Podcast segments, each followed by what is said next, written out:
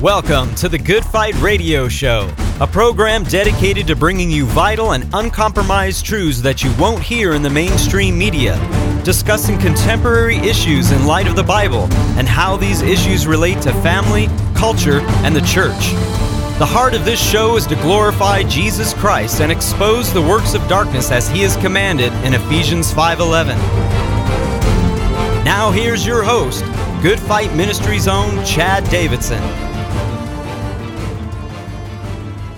Thank you so much for joining us on this special edition of the Good Fight Radio Show. On today's episode, we're having a wonderful guest by the name of William J. Federer. He's a nationally known speaker, best-selling author, and president of Amerisearch Inc. He's an expert in American and world history from a Christian perspective.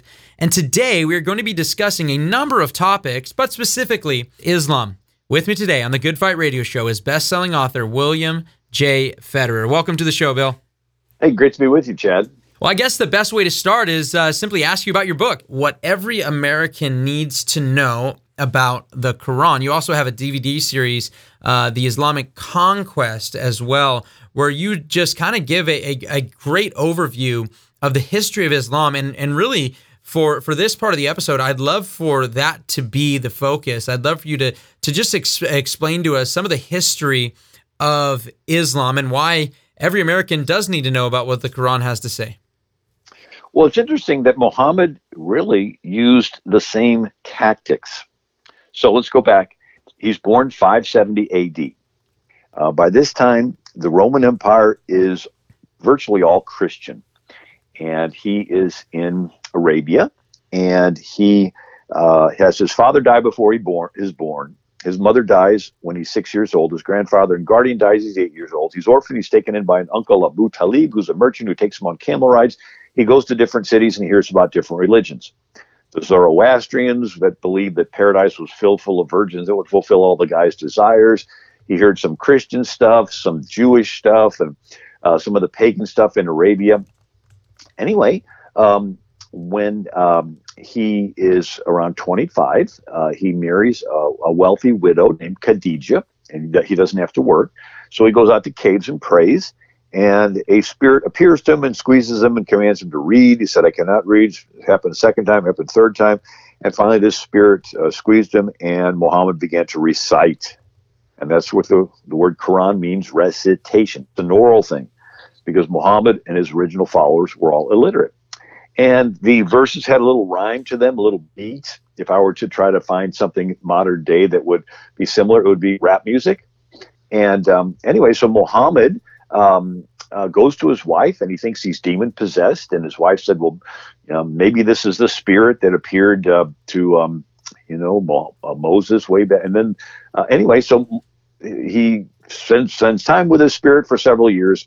And um, then he begins his faith and he is in Mecca and he makes very few converts. At one time, he's chased out of town for disturbing the peace, and he has nowhere to go. He, uh, he only made 70 converts in 12 years. And so he goes north to a city called Medina. And it's run by Jews, three Jewish tribes there. And they're nice, and they let Muhammad in as a Muslim immigrant.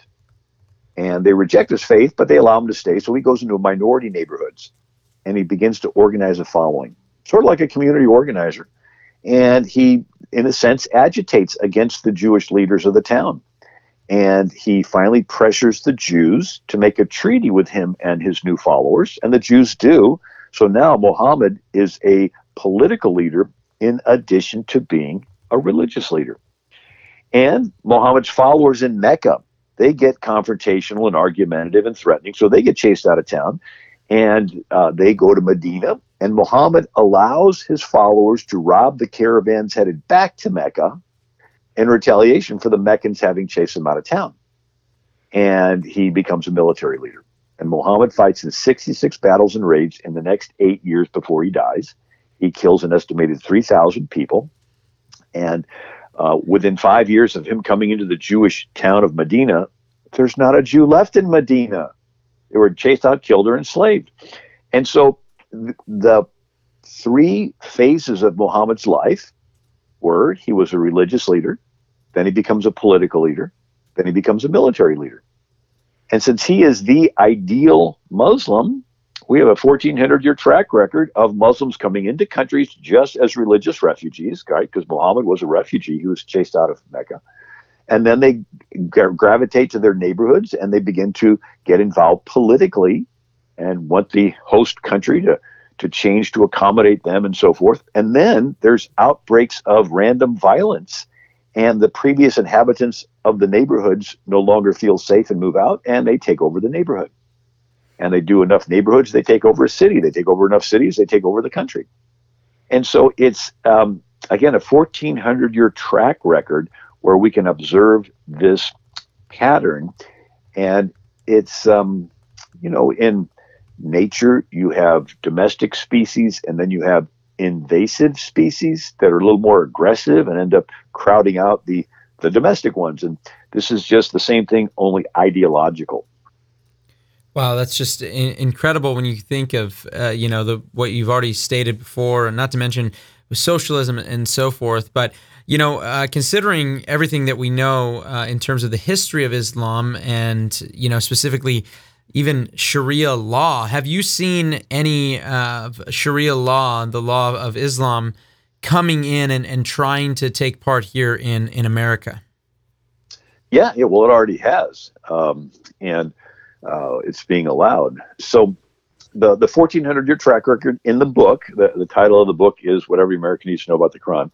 I bring through how uh, Muhammad dies in 632 AD. And within the next 50 years, the rightly guided caliphs, who are the leaders of Islam after Muhammad, they conquer Egypt. People forget Egypt had been Christian for six centuries evangelized by Mark that wrote the gospel Matthew, Mark, Luke, and John. And Amir ibn al-As invades Egypt and uh, very similar to the same fashion. So the Coptic Christians in Egypt, and the word Coptic is the Egyptian word for Egyptian, right? They're being persecuted by the Byzantine Christians from Constantinople. And the uh, Muslims come up to the borders and say, We'll help you drive out those Byzantine Christians. And the Coptics are like, Really? You'll help us? And they let them in. Well, they don't just drive them out, they end up taking over and and killing and cutting out the tongues and and uh, burning churches of the Coptics. But it's too late because now they're already in. And then the Muslim under Caliph Umar conquer the Holy Land. And then they conquer Syria. People forget Syria was the first country that was completely Christian evangelized by the Apostle Paul. The name uh, Christian originated in Syria. And the Syrian Christians evangelized east, like the Greek Christians did west. They even made their way through India and Mongolia, even to China. By the sixth century, there were Syrian Christians there.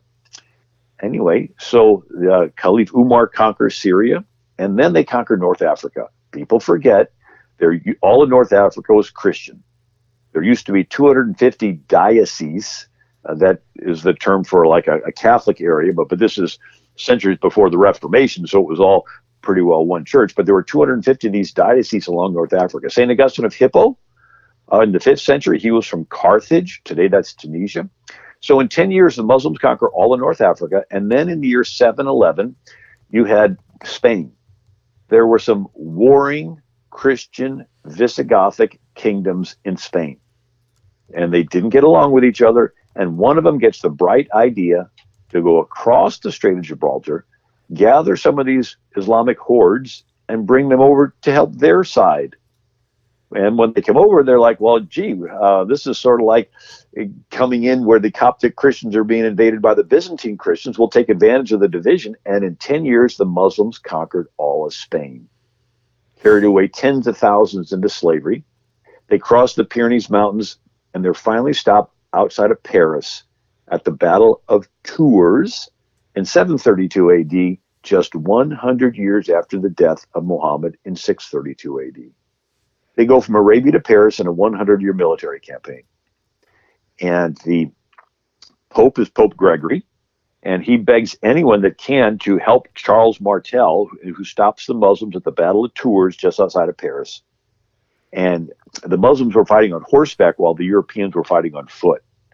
And the Muslims had this brand new military invention called a scimitar sword, made of this light, flexible steel.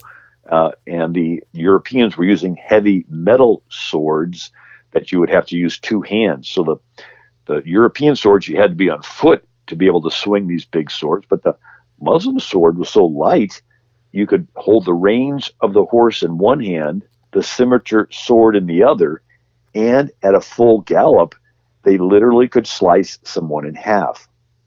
So they were unstoppable. It took 700 years to drive the Muslims out of Spain. And then they came around the other side of the Mediterranean, and the Turks converted to Islam. And they began to conquer into the Holy Land and into what is today Turkey. The Greek Orthodox Christians beg the Catholic West for help. The West sends help. It's called the First Crusade. There's nine major crusades. The crusades end, the Muslims finally conquer Constantinople. It was the Christian capital of Europe for a thousand years. It's conquered in 1453 by Sultan Mehmet II. And when Constantinople falls to Sultan Mehmet II in 1453, it cuts off the land trade routes from Europe over to India and China. So they used to go through Constantinople to the China Silk Road, across the Gobi Desert, the caravans and that trade. Well, when Constantinople falls, it cuts off that trade. So the Europeans begin to look for a sea route to get to India and China. And in 1492, Columbus thinks he made it to India, and so he names the people he meets the Indians. Think of it, we never would have called Native Americans Indians had it not been for Islamic Jihad. Right? Everybody that hates Columbus needs to turn one chapter back in the history book and realize he never would have set sail had not the expansionistic uh, Muslim Turks had conquered Constantinople in 1453, cutting off the land routes to India and China. that is pretty incredible to to you know kind of get an overview there. And and we are speaking with William J. Federer specifically right now on his book what every American needs to know about the Quran.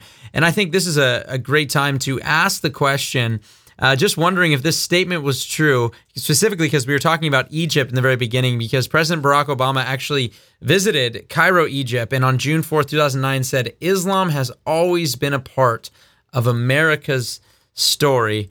Is there any truth to that statement, uh, Mr. Federer? yeah, so um, Muhammad had gotten a verse from his Allah that said, uh, Allah has given you the slave girls as your booty. So they would rob caravans and they would get the slave women and then they would sell them in their slave markets. And then they began to raid on sea. And so they would uh, took over North Africa, which did two things. One, it cut off trade. So Europe is economically brought to a standstill. Right, all the trade you know, that was going across the Mediterranean stopped. One of the main things that was purchased from Egypt was papyrus reeds that they made paper out of. So when the Muslims conquered Egypt, Europe suddenly had a paper shortage. And they began to write less and write on parchment, animal skins, and the less writing led into the Dark Ages. And um, anyway, so as they conquered, they began to raid. And so they raided the coast of Italy, coast of France, coast of Spain. And in 846 AD, 11,000 Muslim pirates raided Rome, Italy. And they trashed the Basilica of St. Peter's and they trashed the bones of St. Peter and St. Paul. And it was after that that Pope Leo decided to build a 39 foot wall around uh, the Basilica of St. Peter's that they later ter- called the Vatican. Um, but, uh, and then there were entire Italian cities that would move from the coast up into the mountains so they wouldn't get raided and their women taken away and sold into slavery in North Africa. And they would raid the coast of Spain and carry away tens of thousands. There were whole Catholic orders in Europe through the Middle Ages called the Trinitarians. The head of the order was called the ransomer. And they would collect alms and donations at church services and go under a white flag to North Africa to try to buy your friend back who was captured uh, by the Muslim pirates. And uh, one of the Muslim leaders was um, um, in uh, Morocco, and um, uh, he had like hundreds of captured European white women as wives, and he had like 1,042 children, supposedly some record. And um, and he had African slaves that he would hunt just for the fun of it. One time they captured a Portuguese ship, and they had this nice hatchet, and he hacked to death one of his African slaves just to see how well the, the hatchet worked. And so uh, during this time, they went ventured into the Atlantic, and lo and behold, they raided Ireland. And um, there's the stolen village of Baltimore, Ireland. Some of the Muslim pirates came up at nighttime and surprised the town on the coast and rounded up everybody and put them on ships and sold it. They raided um, Iceland and carried away people into slavery. To, and even the pilgrims, 1625, the pilgrims, you know, after the first Thanksgiving, right? They saved up 800 pounds of beaver skins to send back to England for trade. And William Bradford writes that a Turkish man of war captured the ship in the English Channel, took it to Morocco, and sold the captain and the crew into slavery. And because of the ship taken by the Turks, all trade was dead. So are these pilgrims saving up beaver skins, saying, "Hey, when you come back, I really need you know some cows and some." Uh, well, guess what? Uh, they had to face the same thing they were facing. So the um, uh, Morocco was where this sultan was. And so the European countries would pay annual tributes, extortion money, to these Muslim pirate kingdoms to leave their country's ships alone. England, Spain, Sweden, France would pay millions of dollars, and America was covered under the British tribute payment. But as soon as America declared its independence from Britain, the Muslims in Morocco said, gee, uh, you've got to pay up. And so when Thomas Jefferson became pres- the president, the day after his inauguration, he gets a demand letter from the Pasha of Tripoli saying, I want a quarter of a million dollars or I'm going to declare war on America. And Jefferson said, I did the only reasonable thing. I sent in a squadron of ships to the Mediterranean, and that's called the First Barbary Pirate War, and uh, and then there was a second Barbary Pirate War, and um, but um, just a fascinating history there. Yeah, that actually is is quite interesting, and we think about different edicts that are made and uh, adopting certain uh, protectorates and, and so forth. So I'd love for you to describe because we have a lot of Armenian brothers and sisters that we're really close with and love, and so I'd love for you to describe what happened to over 1.5 million Armenian Christians when President Woodrow Wilson fa- failed to convince the U.S. Senate in 1922 to adopt Armenia as a protectorate. Yeah, so in most of these countries, only 10 to 20 percent of the country was Muslim. Uh, they would keep the Christians, Jews, and over in India, um, they'd keep the native populations as the taxpayers. So the Muslims would not pay the tax. These second class captured citizens would pay the tax. And so there wasn't any real motivation to have them convert to Islam because when they converted, the fewer people paying taxes. And so they were allowed to live, but every year they would have to ransom their life and pay an enormous tribute payment. If they didn't have enough money, they and their family would be sold into slavery. And so when you had um, in the late 1800s the Sultan Abdul Hamid II of the Ottoman Empire, uh, he has you know his dozen wives or so, um, but he is economically hurting, uh, in debt to a lot of the European powers, and then World War One begins to heat up, and the Germans need oil. There's no oil wells in Germany. And so they go down and meet with the Sultan and say, We want to build a Berlin Baghdad railroad. And the Sultan says, Yeah, but I'll do it in exchange for some guns and so forth. And so they get pulled in. Now, Britain makes a treaty with uh, Iran or Persia and uh, to get oil. So that's where you get the Iranian, uh, you know, oil company uh, so Iran is Persia and it's siding with Britain. The Ottoman Empire, Turks are siding with Germany. Half of World War One took place in the Middle East, and uh, afterwards, uh, the Ottoman Empire's gone. Remember Sir Lawrence of Arabia? He goes down and tries to get these Arabs to side with the British against the Turks, and they do. And then afterwards, these Arabs said, "Well, we want all this land in the Middle East," and uh, the British are like, "Well, you know, we'll we'll do something." And so the British give you know Israel to Israel, uh, but then they create Jordan, Transjordan. They create you know Syria, Iraq, these different countries, and and uh, and so they were going to divide up the what was part of the Ottoman Empire, but Turkey. They were going to divide it up and give it to the French. And Ataturk, who is the father of the Turkish Republic, he rallies the base of Turks. They repel the French, and they set up this French Republic. I mean, this this Ottoman. Uh, it's no longer Ottoman. It's the Turkish Republic.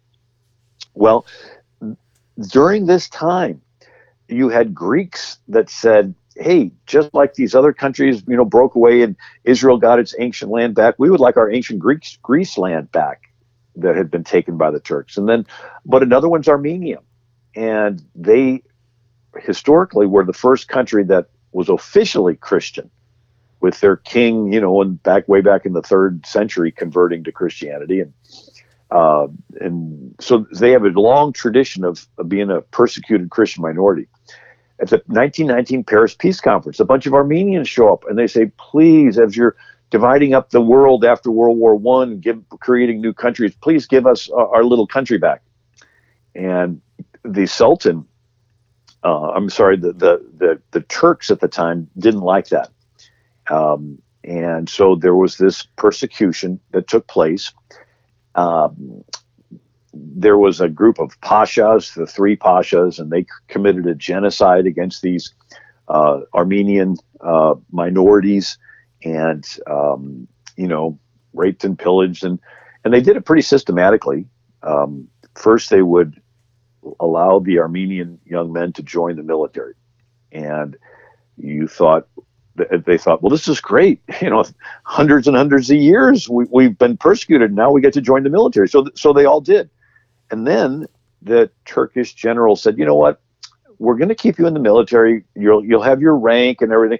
We're just going to take away your guns, and, and you'll do like building road projects and so forth. And and then they would have them build a road with you know six feet of snow and then they would just not have the food show up and they would just get frozen and emaciated then they would tell some village that um, there's a bunch of infidels over there and supposedly the whole town would empty and even the women would take their kitchen knives, and everyone wanted to kill an infidel because it would like guarantee him paradise because they got whipped into the of, of a jihad Islamist frenzy, and uh, and so there were no young men to protect the villages, Armenian villages, and then they attack the Armenian villages, and you know, put them all in a church and set the church on fire and horrible things. There's a movie that um, Christian Bale did called The Promise and it, it very uh, accurately depicts this period.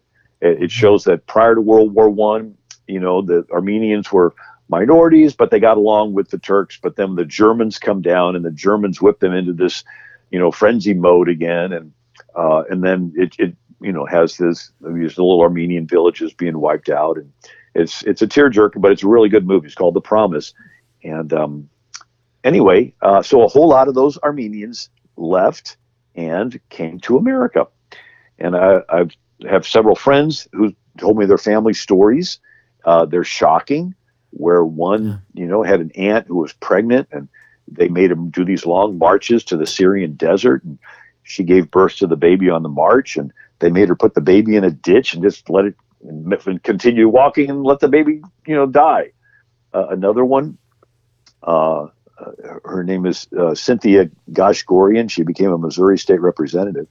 Um, but she tells the story about her grandfather was an Armenian, you know, priest or bishop, and and uh, he had gone to the church to get the records, you know, because um, they were destroying the buildings, and he gets shot, and he comes home and he tells him to flee, and so her her um, grandfather um, was just a young boy, and he fled, and uh, would go from town to town and he'd have to hide under the dead bodies of the Armenians while the mob went past and he'd get up again. Hmm. Finally made his way to Syria. Uh, some, you know, Muslim family gave him a meal and he went to sleep. he woke up, there's a rope around his foot, and they said, You're now our slave. And he got sold a half dozen times. He said he was in Tunisia, and they were making him put bags of grain onto a ship to sail. He didn't know where, but he hid, am- hid amongst the bags of grain. When the ship was landed, uh, they uh, he puts a bag of grain over his shoulder and walks down the plank. He's in France, and he takes off. And, and then after several years, he comes to America, and and then um, and another friend. Um, uh, he uh, named last name Lira. He's from Albania, and he talked about how uh, the Turks would, you know, annually or, or, once a generation would go through and kill as many of the Al- Al- Albanian men as possible, because he figured that someday they'll be grown up, and rather than fight them, they'd rather do a preemptive strike. And so that his grandfather had to run up, live in the mountains for six months as just a young boy, and anyway, then he finally came to America. And uh, so, so this is a um, a story that people that have been there now, Western Europeans, they didn't experience this because they had the Eastern Europeans as the buffer between them, and so they got to do all their Renaissance and their artwork and all their nice nice stuff. But it was the people on the the the, the borders in Hungary and, and Poland, um, and you know all of the Macedonia and and all those countries that had to fight uh, this uh, Islamic aggression. And in the book, I tell the stories. You know, one of the most famous ones was, um, by the way, how am I doing time wise? You got about one minute, 30 seconds left. Oh, okay. Perfect. So, um, 1529, 100,000 Muslims surround Vienna, Austria, and uh, they're finally um, defeated. Um, but um, as they were conquering uh, through Greece. The Greek scholars flee west, and they bring with them their Greek New Testaments. And so these Greek scholars are now letting these European scholars translate the Bible all the way back to Greek. This lays the foundation for what? The Reformation. and um, anyway, uh, but it's a fascinating book. It's called um, What Every American Needs to Know About the Quran. Um, and uh, my website's AmericanMinute.com. Yeah, no, and as as he already mentioned, we have been speaking with Bill Federer uh, specifically in this episode about what every American needs to know about the Quran, and I think there are a lot of stories that uh, he could have went on and told some wonderful things about. But these things are imperative; these things are important. Every issue we've talked about today is an important topic, specifically here as we've been dealing with a lot of the things going on in America. But as you can hear, this is stuff that goes on around the world. So we want to thank so much. Will J. Federer for helping us out and talking us through a lot of these stories. And we want to thank you guys so much for joining us, and God bless you. You've been listening to the Good Fight Radio Show brought to you by Good Fight Ministries. If you're blessed by this show and would like to partner with us, please consider visiting our Patreon page at patreon.com slash goodfight. Or you can write to us at P.O. Box 2202, Simi Valley, California 93062 or call us toll free at 1 866 JC Truth. That's 1 866 528 7884. We hope you'll tune in next time on the Good Fight Radio Show.